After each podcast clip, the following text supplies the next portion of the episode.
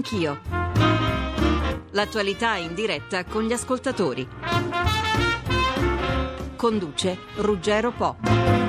Buongiorno a tutti, il ministro degli esteri Franco Frattini torna a Radio Anch'io. Bentornato buongiorno. ministro. Buongiorno, il, suo, buongiorno. il suo incontro con gli ascoltatori ormai è una consuetudine che ci piace e che ci onora. Oggi gli argomenti che la riguardano, tra l'altro nella sua doppia veste di responsabile degli esteri e di uomo di punta della maggioranza, sono numerosissimi. Il presidente americano ha parlato questa notte agli americani. In Nord Africa diraga la protesta contro i presidenti che sono da molto tempo al potere. La nostra politica interna si confronta con la sfiducia chiesta per il ministro Bondi, con il federalismo che ancora sembra non concretizzarsi, con le nuove carte sull'ormai celebre appartamento di Monte Carlo che, ricevute dallo Stato centroamericano di Santa Lucia, il ministro ha girato, sta per girare, ce lo dirà lui, alla Procura.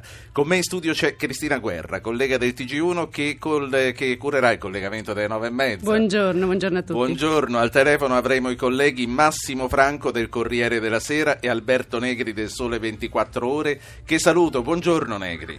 Buongiorno a voi. A tutti chiedo velocità ai colleghi, agli ascoltatori che chiameranno il nostro numero verde 800 05 0001, al ministro stesso perché gli argomenti sono tantissimi e ce la dobbiamo fare Grazie. a parlare di tutto. Ministro Obama questa notte ha parlato agli americani in questo tradizionale discorso sullo Stato dell'Unione e per il rilancio dell'economia ha detto continueremo a ridurre la spesa pubblica e investiremo su infrastrutture, educazione e ambiente. Beh, sono, eh, sono passi importanti, io credo eh, l'America si renda conto che non può eh, rischiare di essere sorpassata dalla Cina, dalle grandi economie emergenti. È stato uno slancio d'orgoglio del presidente Obama, eh, contenere il debito pubblico è un altro passo importante. Eh, non sono certo che la maggioranza eh, ormai repubblicana al Congresso concorderà con questa linea di rigore che il presidente Obama ha annunciato, ma io credo che sia la linea giusta, coniugare il rigore con lo sviluppo. Lui ha detto faremo come lo Sputnik, ha citato lo Sputnik Beh, proprio perché con quello ripresero il vantaggio che i russi eh avevano tenuto per un momento. Ed è un, momento, ed è un momento in cui la storia ricorrente ci riporta. no? Allora c'era l'Unione Sovietica, oggi c'è la grande Cina, le potenze emergenti dell'Asia e l'America non vuole dare un messaggio di fermarsi, vuole essere sempre avanti. Io credo che abbia fatto bene. Obama ha detto punteremo sulle infrastrutture, ma ha detto punteremo anche molto sull'educazione. Non può essere uno stimolo anche per noi questo? È uno stimolo per tutti, eh, innovazione e educazione sono un grande investimento, Eh, i governi credo debbano avere il coraggio di investire su qualcosa i cui risultati non si vedono magari dentro la legislatura. Questo è il problema. Si fa un investimento grande in educazione e in innovazione, il beneficio lo vedranno le generazioni tra dieci anni, quando magari gli attuali governi non ci saranno più. Eppure gli attuali governi devono scommettere su questo. Quindi anche noi dovremo dare soldi alla riforma universitaria. Eh, stiamo gradualmente aumentando. Il primo passo è stato fatto con il recupero di risorse importanti per la riforma Gelmini. Ora occorre che privato e pubblico insieme facciano di più per l'innovazione. Alberto Negri, Sole 24 Ore. Sì, buongiorno a voi. Buongiorno. La mia domanda per il ministro è questa. Eh, io ho visto il discorso di Obama, mi ha colpito due punti. Uno eh, dice capire se i posti di lavoro e le nuove aziende metteranno radici qui in America o altrove, è chiaramente una forte preoccupazione per lo spostamento degli assi economici.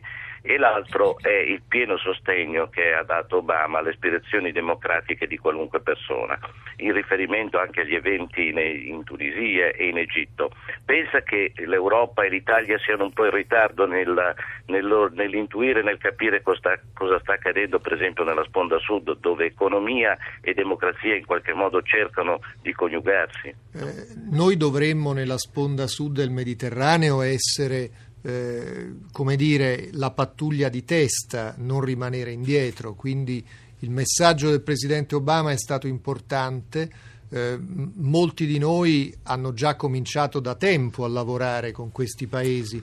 Certamente credo nessuno al mondo avrebbe immaginato la rapidità dell'evolvere della crisi in Tunisia, ma certamente che vi fossero accanto ad importanti riforme fatte dal governo tunisino dei problemi di debolezza strutturale ad esempio una migliore educazione dei giovani che non corrispondeva a una maggiore occupazione. Questo aumentava il gap tra la consapevolezza essendo meglio educati, di essere disoccupati e questo ovviamente è stato un fattore importante nella crisi tunisina. Eh, certamente il presidente Obama ha parlato di un anelito di libertà e di democrazia, ma ha confermato la lotta eh, ad ogni manifestazione violenta, quindi dobbiamo essere molto chiari.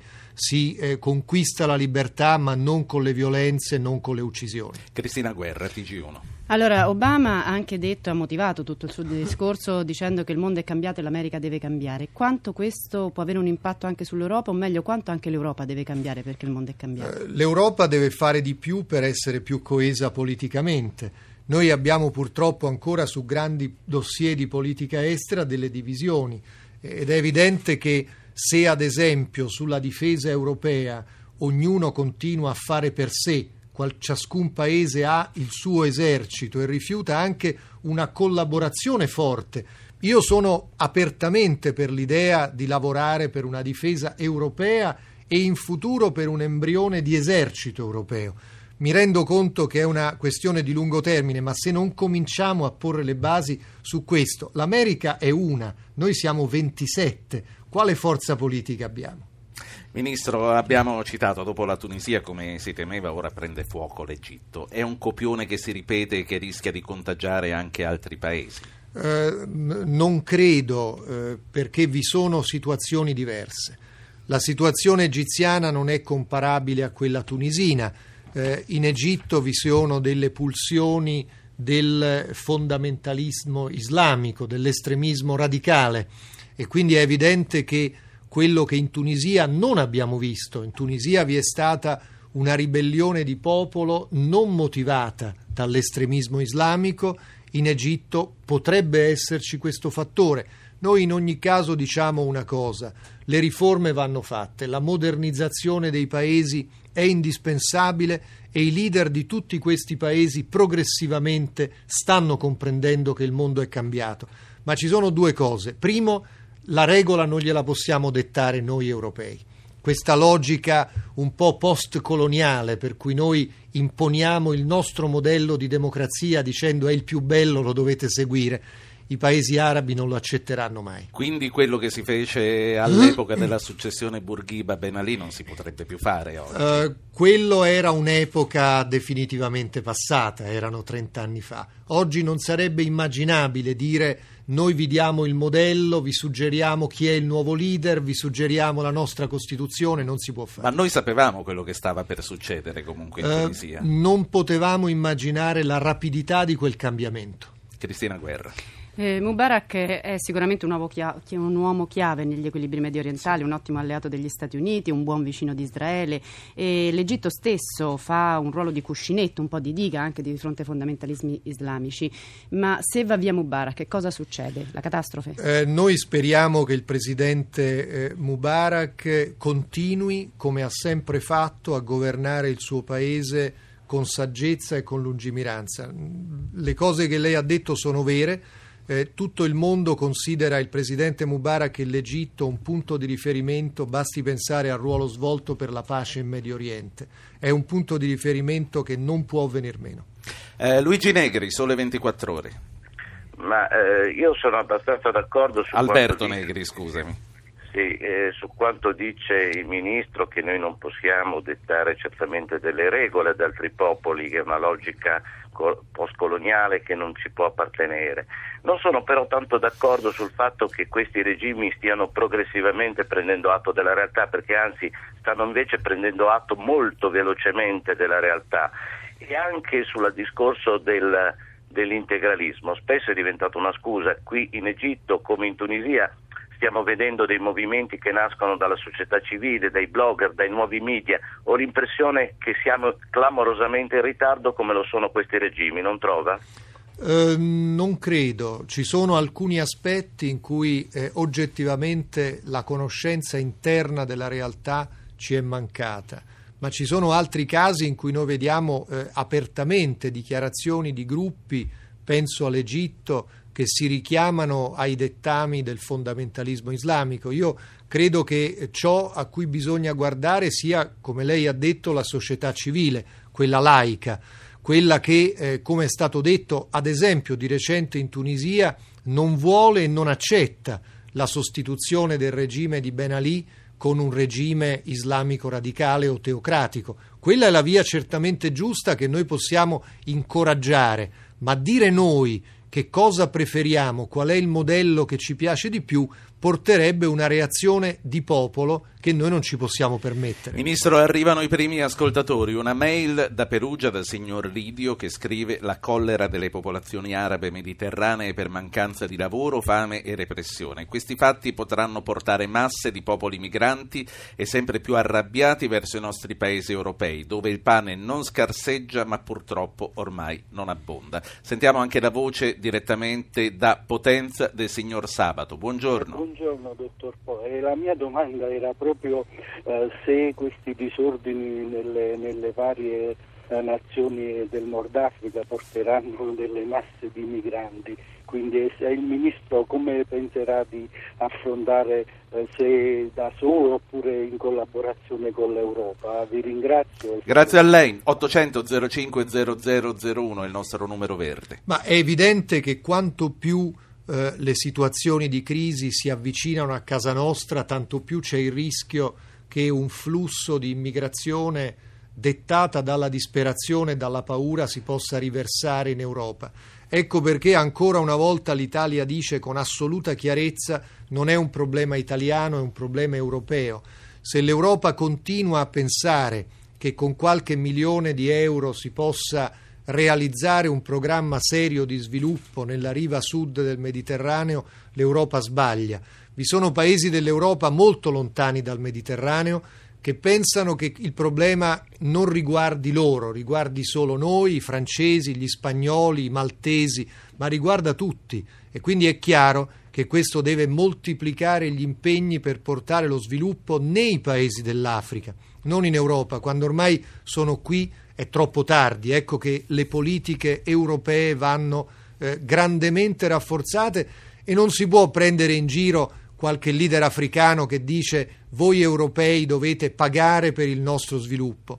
Anche nella brutalità di queste dichiarazioni, queste frasi rispecchiano la verità. Se noi rifiuteremo di aiutare lo sviluppo dove vivono queste persone, prima o poi queste persone verranno a casa nostra. Ministro, un paio di settimane fa, all'epoca della fuga di Ben Ali, fece discutere una sua intervista, mi sembra di ricordare al Corriere della Sera, nella quale in un qualche modo citava la Libia come possibile modello per gli altri stati nordafricani. Ricordo male? Eh, ricorda bene la mia intervista, ma fu sicuramente tradotto male una mia frase. Io non dissi che la Libia è il modello, ogni paese africano è diverso dall'altro. Io citai la Libia come un paese dove esiste un'esperienza di consultazione popolare di base, provincia per provincia, distretto per distretto, che si chiama congressi popolari eh, distrettuali o provinciali. Questi congressi del popolo sono luoghi dove la gente è comunque ascoltata. Io credo che questo sia un caso da ricordare, non ho detto né che sia l'esempio né che sia l'unico esempio. Cristina Guerra, TG1.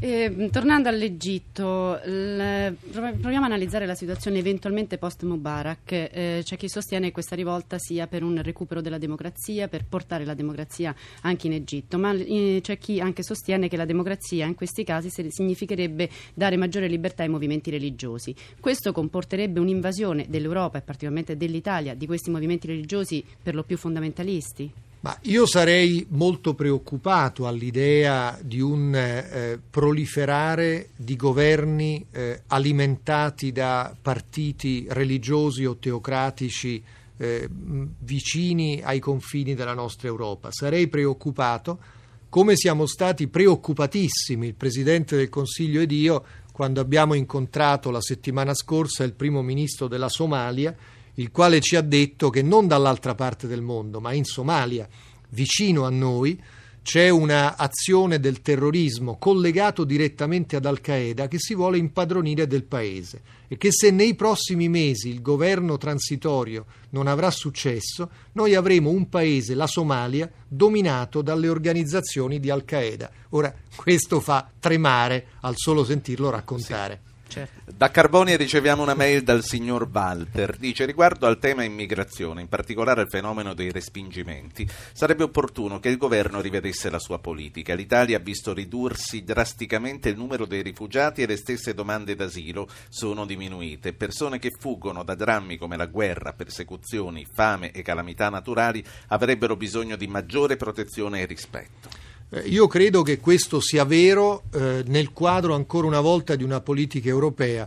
Noi siamo 27 paesi europei, alcuni grandi, altri più piccoli. Eh, se vi fosse, come noi proponiamo, un quadro di distribuzione del peso, dell'onere di queste accoglienze, noi saremmo ben lieti di promuovere un cambiamento non solo delle leggi italiane, ma anche delle leggi europee.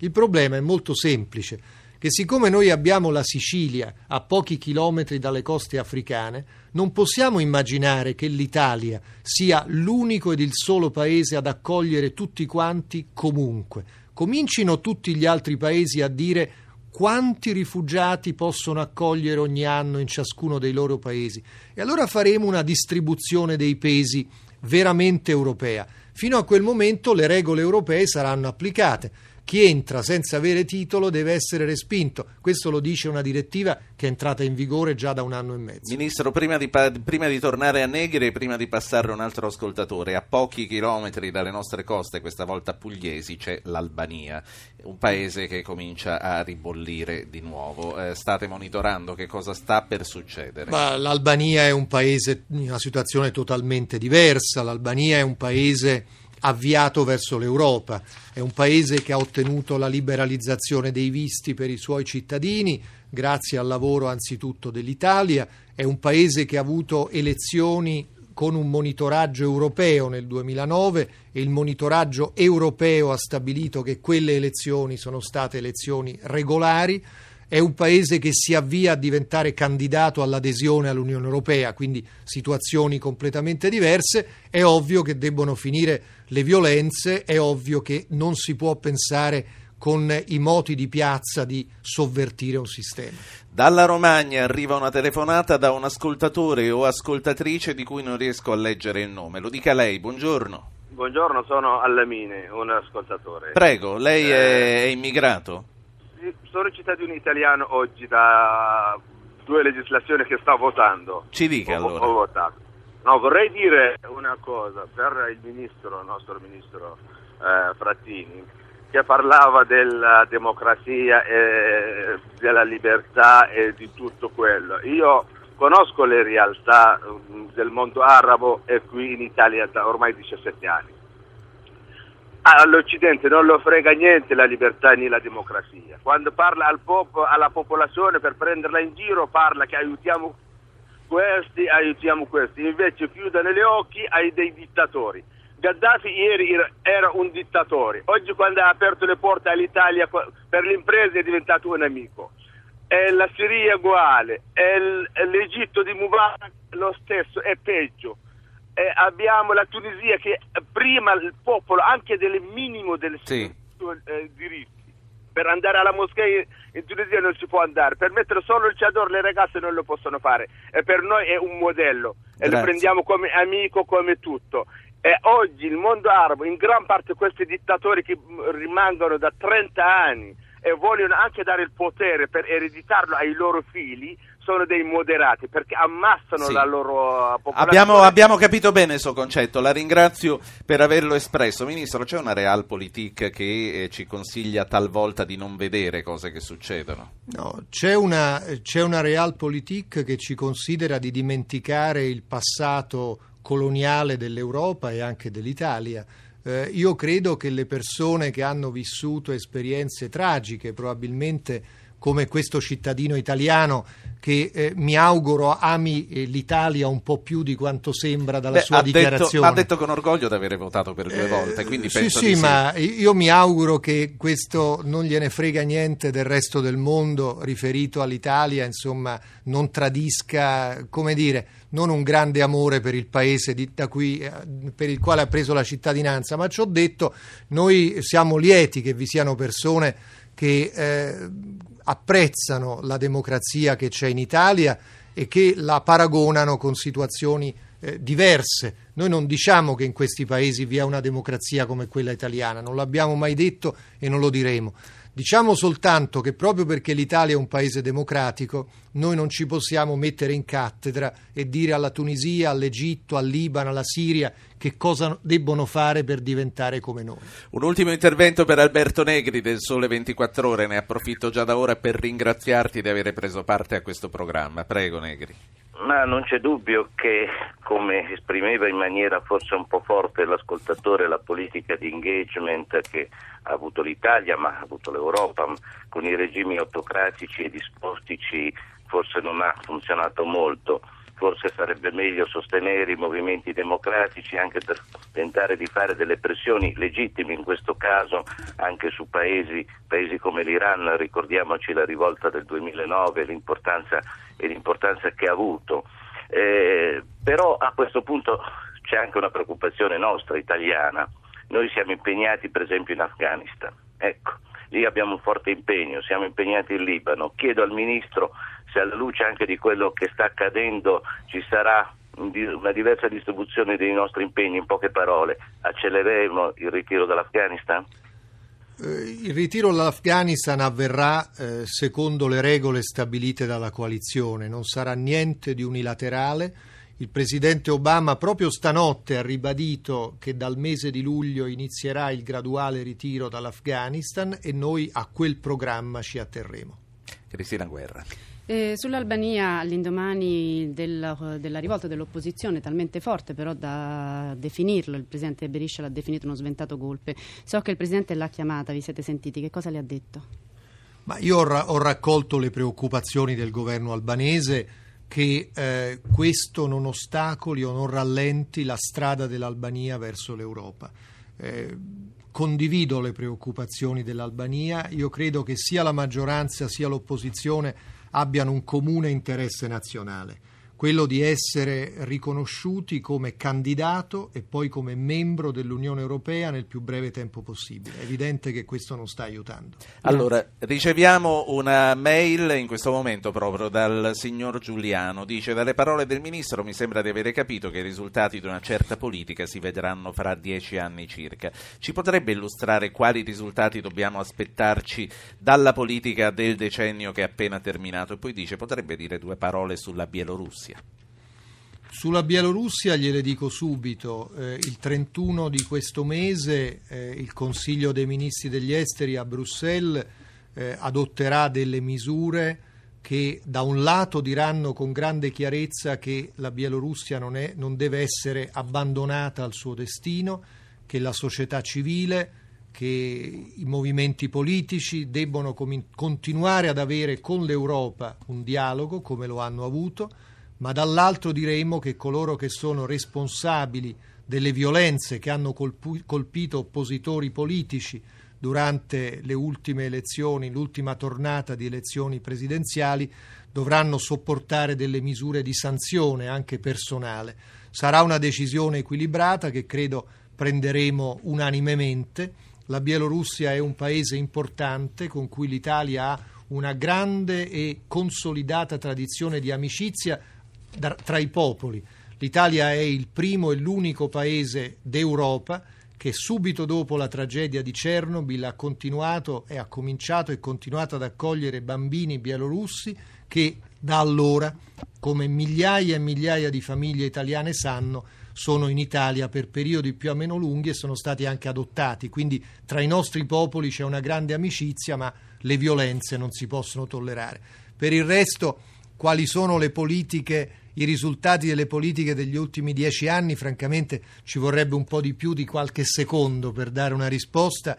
Quello che volevo dire prima è che se noi oggi facciamo un investimento in educazione sui giovani, il risultato di questa politica si vedrà tra dieci anni perché solo in quel momento quei giovani meglio educati saranno pronti per essere una classe dirigente più forte. Fra pochi secondi ci sarà il collegamento del TG1, poi la pausa per la pubblicità. Noi dedicheremo eh, praticamente tutta la seconda parte alle vicende italiane, a quello che sta succedendo nella politica di casa nostra e quindi al vertice di ieri sera del PDL, a quello che succederà oggi in Parlamento con il voto su Bondi, a quello che succederà nei prossimi giorni con questo federalismo che sembra avere ancora qualche difficoltà prima di poter arrivare in porto. Intanto eh, vedo che ci sono già ascoltatori che aspettano di parlare sulle questioni italiane, vi ricordo il nostro numero di telefono che è 335 699 2949, vi ricordo il numero verde 800 05 0001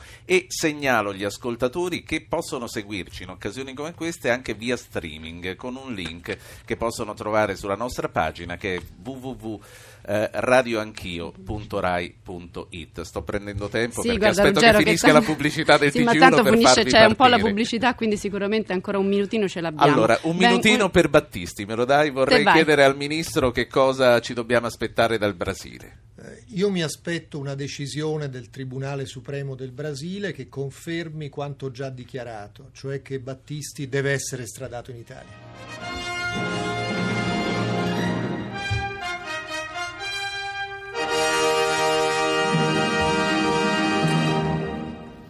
E buona giornata dal TG1, come anticipato in apertura di questa edizione del telegiornale ci colleghiamo subito con Radio Anch'io dove ospita il ministro degli esteri Franco Frattini, per noi c'è Cristina Guerra, ma do subito la linea al conduttore della trasmissione Ruggero Buò. Buongiorno Ruggero. Petello, buongiorno, è una grande occasione per noi di Radio Anch'io avere il Ministro per parlare dei tanti temi che proprio oggi la politica estera ci offre, per parlare delle questioni italiane. Molti sono gli ascoltatori che hanno chiamato e torneranno a chiamare. Cristina Guerra. Eh, sì, buongiorno di nuovo Ministro, diciamo Buongiorno. buongiorno ovviamente per i nostri telespettatori. Eh, parliamo, abbiamo parlato della rivolta del Maghreb. Eh, quanto queste rivolte possono cambiare gli equilibri medio orientali? Eh, potrebbero cambiarli se l'Europa non reagirà in modo compatto, unito, con una politica di dialogo e di cooperazione più forte. Bisogna dare a questi paesi una prospettiva di maggiore avvicinamento all'Europa. Lo facemmo nei Balcani, quella fu la ricetta contro i nazionalismi, contro gli estremismi che avevano devastato la ex Jugoslavia. Dobbiamo pensare nello stesso modo il Mediterraneo. Parliamo invece del Libano. È stato nominato un candidato del partito di Dio, degli Hezbollah, come primo ministro. Nonostante sia un moderato, ci sono molti movimenti, ci sono state proteste. Quanto questo può incidere anche sull'Italia, visto che lì c'è il nostro contingente italiano? Lei è andato molte volte in Libano. Eh, questo non inciderà, evidentemente il nuovo primo ministro designato non è un, par- un, eh, primo ministro di Hezbollah, è sostenuto da Hezbollah, è stato eletto nel partito di Hariri, è un sunnita, quindi bisogna anche inquadrare la situazione. Io mi auguro che il Libano continuerà nella sua forte via per l'indipendenza, per un ruolo politico importante nel Medio Oriente. Eh, politica italiana. Ieri Berlusconi al vertice del PDL ha detto che la vicenda Rubi si sgonfierà velocemente. Ma veramente lei crede che tutto questo potrà essere passato e superato in modo indenne? Io sono certo che gli italiani abbiano già compreso e comprenderanno sempre meglio che c'è stata una combinazione mediatico-giudiziaria per attaccare il Presidente del Consiglio. Le prove testimoniali, le dichiarazioni delle interessate, delle ragazze presenti stanno dicendo esattamente il contrario di quello che la Procura afferma. Quindi il governo reggerà? Il governo reggerà certamente, sarà anche più forte perché vi sarà un effetto boomerang di questo tentativo. Grazie Ministro restituisco subito la linea a Marco Betello. Pubblicità e poi ritorniamo con la seconda parte di Radio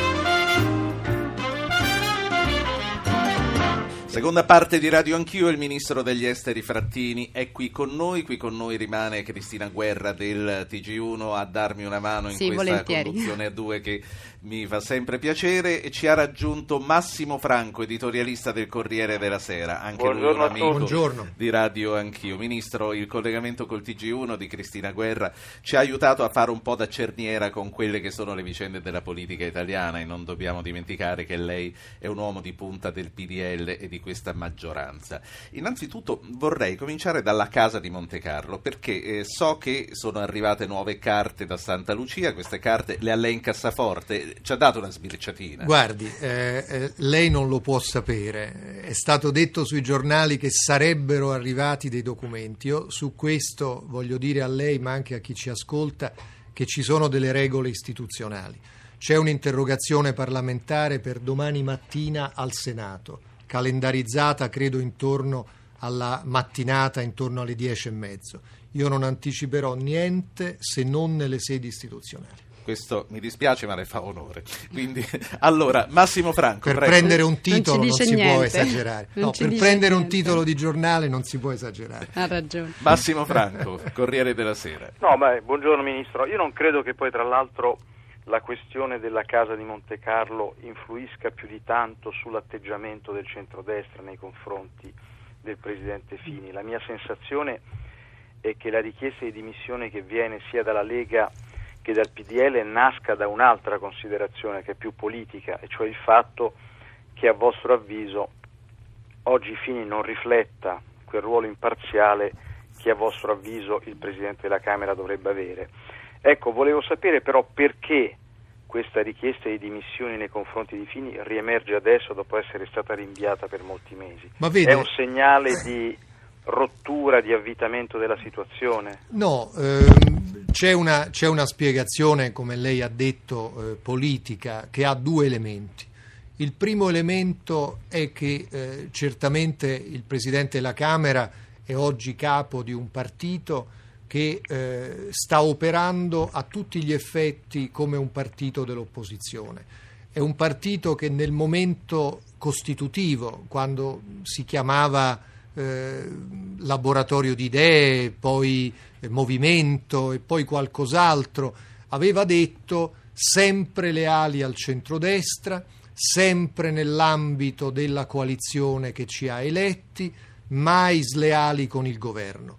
Poi siamo arrivati al voto di sfiducia, quando, eh, provocando una spaccatura all'interno del suo stesso gruppo, il eh, presidente Fini ha condotto Futuro e Libertà a votare la sfiducia il 14 dicembre e ha subito una forte sconfitta politica. Questo è evidentemente un primo elemento di rottura. Il secondo elemento di rottura è che da presidente della Camera il presidente Fini ha chiesto espressamente, recentemente, per la seconda volta, le dimissioni del presidente del Consiglio. Ora, f- questo francamente è comprensibile e normale per un leader politico dell'opposizione. Non è comprensibile e non è normale per il presidente della Camera. Ecco, queste sono le due motivazioni politiche dell'azione politica del PDL. Da Bologna e da Roma arrivano due telefonate, Luca e Arturo. Comincia Luca. Buongiorno a tutti, buongiorno. A lei. Buongiorno. Allora, la mia, questi- la mia- la mia richiesta è- sarebbe di smetterla un po' con questa ambiguità. Eh, premetto sono un elettore di centrodestra e l'ammiro molto, signor Ministro. Grazie. Mm, No, è la verità, però io ho abitato 17 anni in Francia e come ho già detto in altre emissioni, sì, trasmissioni, eh, l'ambiguità delle autorità comincia un po' a, diciamo così, eh, scocciare un po' tutti. Ma a cosa si riferisce? A, a quale ambiguità? allora, parlia- sono, no, eh, diciamo che intanto siete andati avanti con la trasmissione, ovviamente. Certo, quindi lei si riferisce alla politica estera. Esatto, la politica estera, certo che è una questione economica, è una questione più che economica che politica, soprattutto ora del periodo di crisi. Il problema secondo me è che quando ho sentito parlare eh, il presidente Sarkozy e quando sento parlare i nostri dirigenti o altri dirigenti, Ben Ali era da tenere lì perché teneva, diciamo così, lontani eh, gli estremisti. Adesso lei dice a cominciare da Sarkozy è stato scaricato. è stato scaricato abbondantemente. Il, Ok. proble- il problema, il problema Signor qual è? Luca, io le devo chiedere Sì. sintesi però. Io penso di avere capito. C'è qualcosa da aggiungere al volo? ma al volo che eh, fanno fatica, io posso capire che fanno fatica a essere chiari tutti. Vediamo cosa dice il ministro, però prima vorrei fare parlare Arturo da Roma. Grazie Luca. Arturo, Pronto? prego. Eh, dottore, buongiorno e buongiorno al, al ministro Buongiorno. Frattini. Approfitto della vostra radio per dire che ministro Frattini, che stimo moltissimo, io credo, oltremodo credo che e per la serietà, e per la preparazione, e per la presenza, e per la modestia con, con la quale si presenta, abbia tutte le carte, ovviamente non è che sia molto facile, però lo voglio dire, abbia tutte le carte in regola per fare il Premier. E credo, no, voglio finire, Eh no, ha messo, il, pu- ha messo il dito nel punto giusto, dica. e vo- sì, sì, sì, ma la cosa anche questa è importante, è che all'estero faremmo, faremmo un figurone. Grazie, grazie signor Arturo. Eh, ministro, lei è indicato come uno dei delfini, c'è poco da dire. No, ma guardi, io ho visto tanti delfini arenati sulla spiaggia, che amo moltissimo i delfini e quindi Preferisce sia cose- delfini più tremonti che lei a questo Ah, punto. guardi, assolutamente. No, devo, devo dire che I nomi sta- che si fanno sono Tremonti, Guardi, Frattini, eh. Alfano. si sta creando un gruppo dirigente. Questo gruppo dirigente deve lavorare, è un metodo di lavoro che io mi sono sempre dato, guardare a quello che sto facendo adesso. Ringrazio moltissimo signor Arturo per i suoi complimenti, ma eh, la politica si fa anche così, con un po' di, di modestia personale, perché altrimenti si va a sbattere contro i muri. guardi. Allora, eh, per quanto riguarda l'ambiguità internazionale verso i Ma nordafricani. vede, non è stata in realtà ambiguità, è stato il fatto che in quel momento noi abbiamo creato delle condizioni di stabilità che erano fondamentali.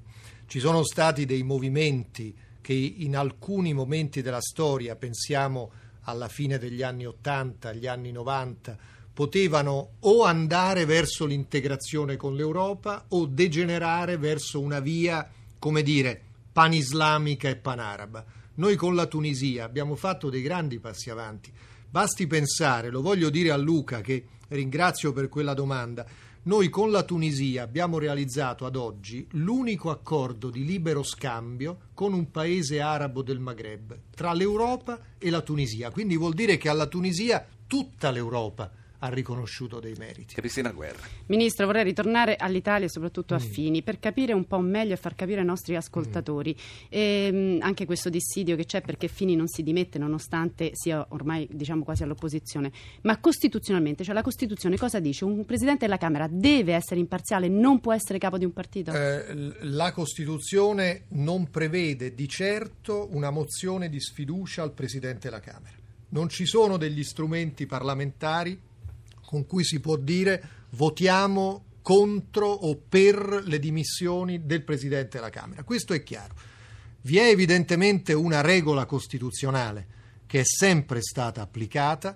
Il Presidente della Camera è un uomo politico, in alcuni casi è stato un uomo politico dell'opposizione, eh, era evidente, quindi non deve essere necessariamente un uomo politico della maggioranza, ma il problema è che nel momento in cui vi è un accordo perché esso provenga dalla maggioranza, eh, si pretende e si richiede l'imparzialità. Il Presidente della Camera deve garantire tutti, deve garantire maggioranza e opposizione. Nel momento in cui vi sono comportamenti che ad avviso della nostra parte politica vanno contro questo principio, c'è un atto politico. Tutti sanno che non si può fare una mozione di sfiducia al Presidente della Camera, ma porre il problema politico, questo certamente sì. Ministro, lei c'era ieri sera al vertice del Eh, PDL? io avevo un incontro con la comunità di Sant'Egidio, quindi confesso non c'ero, ma insomma sono sempre presente. La maggioranza terrà, il gruppo dei responsabili terrà, aumenterà, terrà. Prenderà gruppo- corpo. ma sì, il gruppo dei responsabili aumenterà perché evidentemente c'è la consapevolezza che i tentativi di spallata non hanno funzionato e la stabilità dell'Italia è talmente importante che non si può ogni giorno minacciare un equilibrio tra elezioni, fase preelettorale, turbolenza. Ecco perché il gruppo dei responsabili consoliderà la maggioranza. Berlusconi ha detto che usciamo anche più forti e sono certo che oggi la mozione contro il ministro Bondi verrà respinta. Ecco, quindi si salverà secondo lei. È nelle cose, come ho letto da una qualche parte, che Bondi salvo subito dopo si dimette. Io credo che sia sbagliato che lui si dimetta, eh, gliel'ho detto anche personalmente, io stimo il ministro fa? Bondi. Eh, io stimo il ministro Bondi, spero che io stesso e tanti amici lo convincano, dopo un voto favorevole, a rimanere e a continuare. Le opposizioni dicono che avere calendarizzato per oggi è stata una furbata, perché molti dell'opposizione sono all'estero. Eh, però c'è un piccolo problema, che la mozione l'hanno presentata loro, mica noi. Eh, eh, insomma, se si presenta una mozione e poi si fa rinviare a seconda delle convenienze del momento politico, beh, questo mi sembra un po' troppo, no? Massimo Franco. Sì, devo dire che eh, questa sensazione di un governo eh, che regge è molto a intermittenza, Ministro. In mm. realtà c'è un senso di precarietà e di fragilità che colpisce moltissimo. Devo anche dire che nonostante eh, il Presidente della Conferenza Episcopale, il Cardinale Angelo Bagnasco, abbia fatto un intervento molto equilibrato, c'è stato comunque un segnale forte nei confronti del Presidente del Consiglio sul piano dei comportamenti privati. E quello che volevo chiederle è se secondo lei questo condizionerà i rapporti fra centrodestra e Chiesa Cattolica che in realtà invece negli ultimi anni sì. sono stati molto buoni. Ecco, io ringrazio Massimo Franco che tra l'altro ha scritto un bel libro sul Vaticano di avere portato l'argomento proprio sui rapporti con la Chiesa. Ma guardi, io prendo proprio un commento che ho trovato ieri eh, sul suo giornale, lo dico al dottor Franco, che spiega bene le ragioni per le quali il rapporto tra il centrodestra e la Chiesa durerà e, e, che ovviamente eh, è giusto che sia così perché eh, ci basiamo su principi che sono comuni. Il nostro lavoro, ora voglio citarlo soltanto perché le prime sei pagine del discorso del cardinale Bagnasco riguardano l'intolleranza contro i cristiani, un'azione in cui io sono personalmente impegnato e solamente dieci righe sono dedicate alla questione morale nazionale e all'eccesso di azioni investigative. Quindi il tema della tolleranza contro i cristiani, per esempio, che è pilastro della politica estera di questo governo, unisce la Chiesa e questo centrodestra. Le politiche per la famiglia, il quoziente familiare, i temi della vita. Noi non vediamo a sinistra una possibilità che davvero la eh, Chiesa Cattolica trovi lì un punto di riferimento più forte del nostro, argomentando lo dico, non eh, facendo slogan. Ministro, già Cristina Guerra un po' ha anticipato l'argomento durante il collegamento col TG1. Rubi Rubacquori uscirà presto dalla polemica politico-giudiziaria come Noemi Lotizia, come Patrizia Daddario, o potrebbe invece per la prima volta creare delle grane concrete al Presidente? Eh, credo che uscirà presto, eh, via via che verranno eh, alla luce quelle che sono le le realtà di fatto, le spiegazioni date dai testimoni, coloro che erano presenti, le stesse ragazze interessate che sono state purtroppo dipinte puramente e semplicemente come delle prostitute, offendendone in modo talvolta irreparabile l'immagine. Questi sono danni gravi di cui credo sia difficile dire che nessuno debba un domani rispondere, perché quando si infanga l'immagine di una ragazza di 20 anni o di 18 anni, dipingendola tout court come una prostituta, poi emerge dalle sue stesse dichiarazioni e di tutti gli altri che ciò non è, chi pagherà per questo? Quindi io credo che la vicenda sarà forse un effetto boomerang favorevole all'immagine personale del Presidente del Consiglio dopo tanto fango che c'è addosso. Sì, a questo proposito c'è anche una mail che ci arriva da Sondrio, dal signor Rino. Dice lo vorrei chiedere al Ministro e anche al dottor Massimo Franco. Come valutano gli interventi televisivi del Presidente del Consiglio quando telefona in diretta? Ministro. Eh, chi conosce il Presidente del Consiglio sa che il Presidente del Consiglio è eh, quel tanto non politico che basta da dire come qualsiasi persona che quando è arrabbiato è arrabbiato davvero. Luciano da Firenze dice vorrei sapere un'altra domanda pepata, vorrei sapere perché il nostro primo ministro si incontra tre volte in una baita segreta con Putin in assenza del ministro degli esteri. Perché Putin è un suo amico personale, non è mio amico personale. Io dico a questo signore che ho incontrato otto ministri degli esteri in una baita di miei amici nelle mie montagne dell'Alto Adige in questo fine settimana non l'ho detto al li Presidente. Li ha portati a sciare? Li ho portati anche a sciare ed anche a lavorare davanti al caminetto, però loro sono miei amici e sono anche ministri degli esteri. Ministro, ehm, diventa difficile credere semplicemente a delle dichiarazioni eh, fatte diciamo spontaneamente dalle ragazze a fronte di intercettazioni dove le stesse ragazze o altre dicono cose esattamente diverse. Cioè un discorso è una, una dichiarazione fatta alla luce del sole che ovviamente può essere anche non veritiera, un discorso invece è un'intercettazione dove vengono riprese delle frasi all'insaputa di tutti e quindi si presume più veritiera. È un, uno scontro, cioè di, sembra più facile credere alle intercettazioni che non alle dichiarazioni ufficiali. Ma vede, eh, il pubblico ministero non è un giudice e non è imparziale. Il pubblico ministero è l'avvocato dell'accusa. Lui deve portare degli argomenti contro la persona eh, sulla quale sta indagando. Se si prendono delle intercettazioni in cui si dice eh, Tizio mi ha detto che, oppure io so che la mia amica ha fatto questo, e questo si equipara alla verità, io dico ascoltiamo l'interessato. Beh, si dice anche Tizio mi ha dato ciò.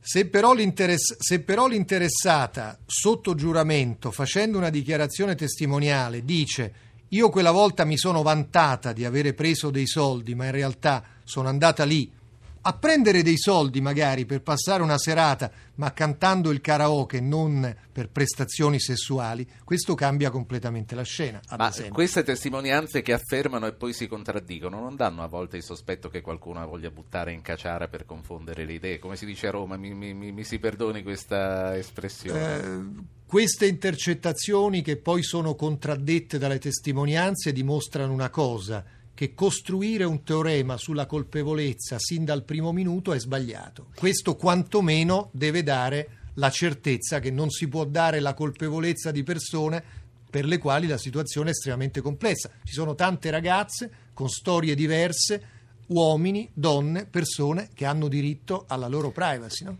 Cristina, poi sì. c'è un sms da leggere. Sì, eh, questa vicenda Rubi, ma non solo, insomma anche tanta incertezza che comunica un po' il governo, comunque la situazione italiana, ha creato indubbiamente un eh, calo etico, ma non soltanto per la vicenda Rubi in sé, per tante cose. Questo non pensa che mm, non temete una rivolta popolare anche qui in ecco, Italia? La cosa che voglio aggiungere, poi davvero dobbiamo cambiare argomento che siamo verso la fine. Si dice spesso che figura facciamo all'estero. Lei che ah. viaggia, che cosa dicono di noi gli, gli stranieri? Ma vede vede, eh, quando leggono i giornali che vengono purtroppo ripetuti in modo eh, automatico e acritico in tanti altri paesi, si meravigliano.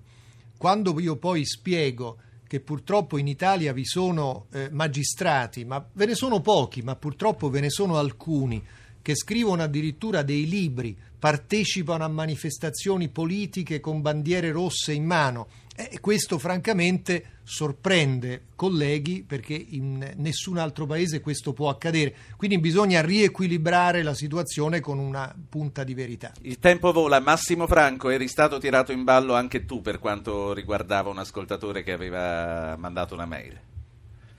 Sugli interventi Massimo Franco non c'è. Allora, l'SMS arriva da Carmen. Carmen dice: Sono una ricercatrice, spesso sono all'estero per lavoro. Le considerazioni su governo e premier sono mortificanti se poi si aggiungono i tagli al fondo della ricerca. Eh, I tagli al fondo della ricerca sono qualcosa di serio e, come ho detto all'apertura di questa trasmissione, investire per il futuro e quindi per la ricerca, l'innovazione e l'educazione è un qualcosa che si deve eh, assolutamente fare. Sono d'accordo in questo. Eh, la mortificazione per l'Italia la vede soltanto chi traduce in modo acritico giudizi di parte. Io credo che eh, non vi sia stata quando le varie vicende Noemi, Daddario e cose sono scomparse perché non vere, una analoga campagna di stampa internazionale che ha detto il primo ministro italiano non c'entrava. Abbiamo Questo rec- è quello che manca. Abbiamo recuperato la linea con Massimo Franco. Sì, scusate, era caduta. Eccola.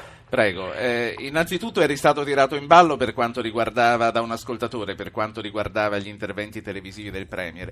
Rimangono pochissimi minuti alla fine, io vorrei parlare anche della cristianofobia, speriamo di fare in tempo a parlare e ci sarebbe da parlare anche di quello che sta succedendo in Libano, ci vuole una trasmissione aggiuntiva. Massimo Franco. Dunque, io preciso che purtroppo non ho seguito le trasmissioni nelle quali sono avvenuti questi incidenti, quindi ho visto soltanto degli spezzoni televisivi nei quali mi è sembrato che effettivamente eh, il Presidente del Consiglio abbia usato parole molto forti, esagerate, però ripeto, non vedendo il contesto nel quale tutto questo è avvenuto, non mi va di esprimere difficile giudizi poter che esprimere sarebbero pregiudizi, tutto qua. dei giudizi. Massimo Franco, ringrazio ancora una volta te per essere stato Grazie a con noi. Eh. Ministro Frattini, due minuti. Oggi Strasburgo vota contro le persecuzioni dei cristiani. Lunedì prossimo l'Italia, lei porterà eh, in sede europea una proposta concreta italiana. Che cosa per passare dalle parole ai fatti? Un piano d'azione in cui tutte le, le ambasciate europee nel mondo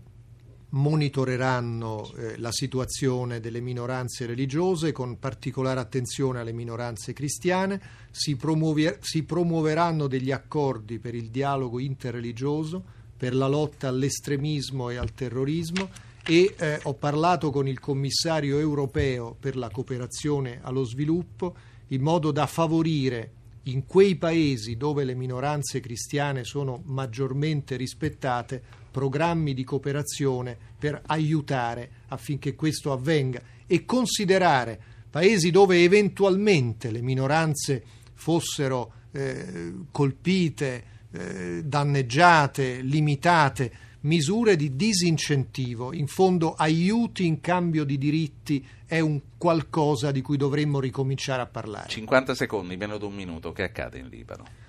In Libano accade che c'è un nuovo primo ministro designato, noi ci auguriamo, avendo lì 2000 uomini a presidiare la sicurezza, che il Libano proceda nella strada della moderazione, della collaborazione con i suoi vicini e del pieno rispetto dell'indipendenza territoriale. Cristina, al volo. Velocissima, l'uso dei social network per creare queste situazioni di ribellione, di rivolta generale. Risposta.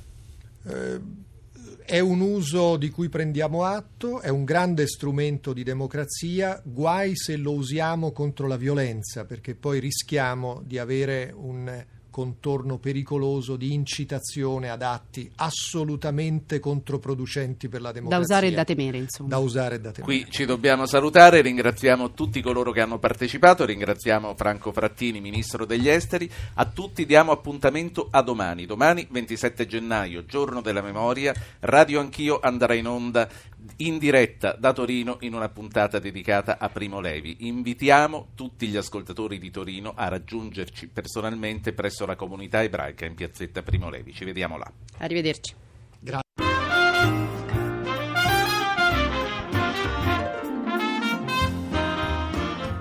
Avete ascoltato Radio Anch'io, ha condotto Ruggero Po, regia di Anna Posillipo, assistenti al programma Alberto Agnello, Alessandro Bonicatti, Valentina Galli, Francesca Mechelli, alla parte tecnica Gottardo Montano, Daniele Di Noia.